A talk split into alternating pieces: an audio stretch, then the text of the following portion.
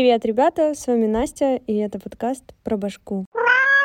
Сегодня мы будем говорить о диссоциации. Я постараюсь понятно объяснить, что это такое, как она проявляется и как ее лечить. Если говорить совсем просто, то это то самое ощущение, когда вы вышли из дома и по пути куда-то пытаетесь вспомнить, а закрыли ли вы дверь, либо выключили ли вы утюг. То есть диссоциация — это такой же защитный механизм психики, как и магическое мышление, например. Выпуск о нем я, кстати, тоже делала. А если говорить уже более по-взрослому, то это защитная реакция, которая включается в нас на какое-то чрезвычайное событие. Это может быть катастрофа, война, смерть близкого человека, какие-то травмы из детства, включая в себя насилие. То есть, когда в жизни человека страха и боли так много, и это все еще перемешивается с ужасом, что голове лучше отключиться, чем переживать все эти эмоции осознанно. То есть в этот самый момент человек начинает воспринимать все происходящее с ним так, будто оно происходит не с ним, а вот с кем-то посторонним, будто он наблюдает за всем происходящим со стороны. Такая диссоциированная позиция защищает нас от избыточных и как бы непереносимых эмоций. Нихуя не понял.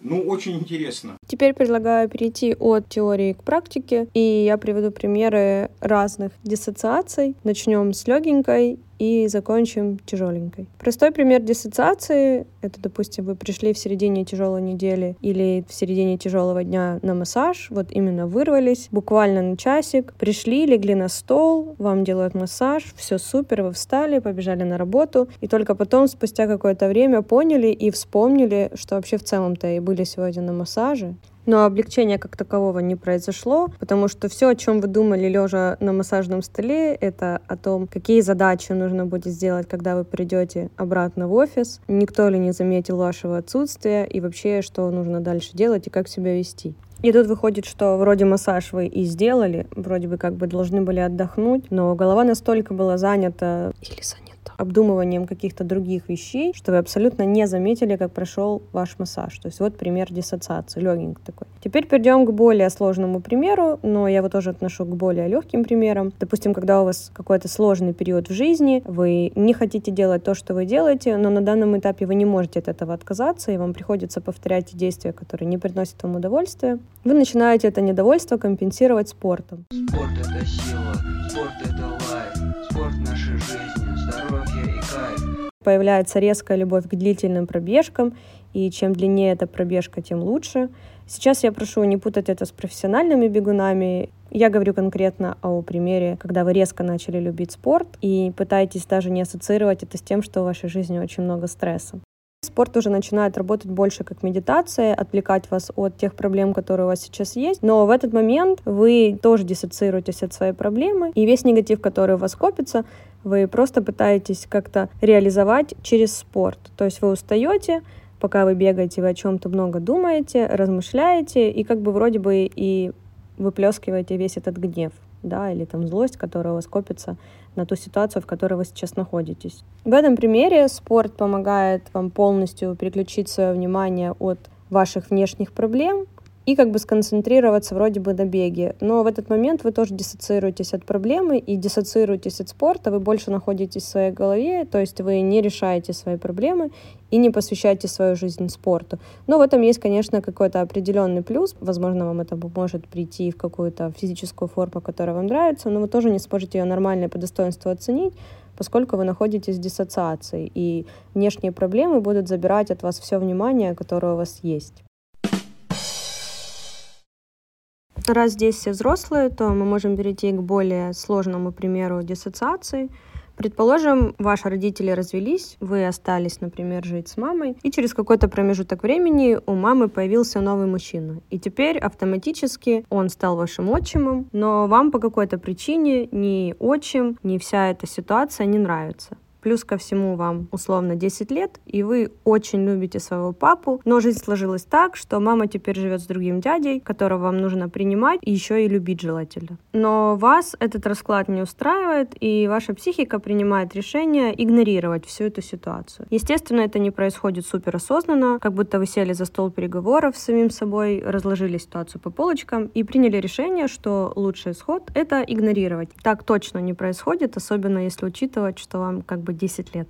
О, ну да, но я же, мне же, мне же Когда психика принимает решение о том, что для меня этого человека не существует, я живу отдельно от него, он живет отдельно от меня, в этот момент вы начинаете диссоциироваться от ситуации и перестаете испытывать чувство, что вам больно и неприятно, что этот мужчина теперь живет в вашем доме вместо папы. Вместо всего этого вы помните и знаете только то, что у вас есть любящий папа и мама, и вообще в вашей жизни все прекрасно.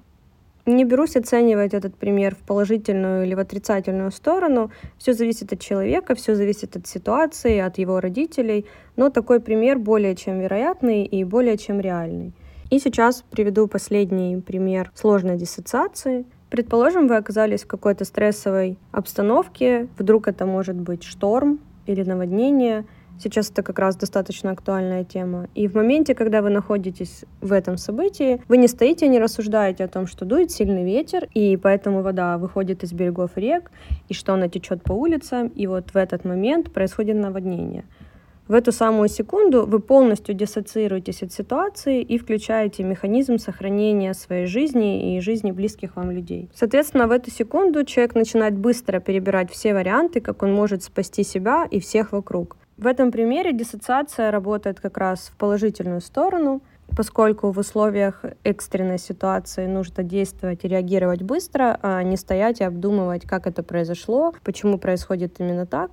И вот здесь мы можем отметить, что диссоциация работает в плюс, потому что если бы в момент каких-то таких непредвиденных обстоятельств мы бы были суперосознанные и стояли и обдумывали, каким образом вообще происходит это наводнение, скорее всего, все бы умерли. Если послушать все эти примеры и сделать какой-то итог, то можно сказать, что диссоциация — это выборочное внимание нашей психики. Но это выборочное внимание случается в момент какого-либо стресса. Не обязательно это должен быть какой-то огромный стресс, типа катаклизмов, либо смерти, либо какого-то насилия. Но у каждого человека есть свой опыт пережитых эмоций, и в момент, когда эти эмоции снова покажутся на горизонте, будет автоматически включаться защитный механизм диссоциации. Психика это делает для того, чтобы не переживать ощущения, которые когда-то для вас были суперсложные, еще раз. No! No! Пока все звучит не так уж плохо и страшно, но диссоциация — это механизм, который включается в момент, когда вам страшно, а как мы знаем, от страхов лучше не бежать, а решать их и разбираться с ними, поскольку в своей крайней форме диссоциация может привести к образованию диссоциативного расстройства личности. Это когда у человека появляется несколько разных личностей, которые он показывает миру в зависимости от конкретной ситуации. Самый известный пример такого заболевания — это история Билли Миллигана, когда в одном человеке жило 24 личности. Поэтому, если все сейчас это резюмировать, то мы можем сделать вывод, что сама диссоциация — это не болезнь, с ней вас не закроют в больничке, с ней стоит разбираться с терапевтом и не допускать, чтобы она перешла в диссоциативное расстройство личности. Потому что это уже как бы диагноз, и в больничку прокатиться, скорее всего, придется. И тебя вылечат, и тебя тоже вылечат, и меня вылечат. На этом у меня все. Всем осознанности, ребят.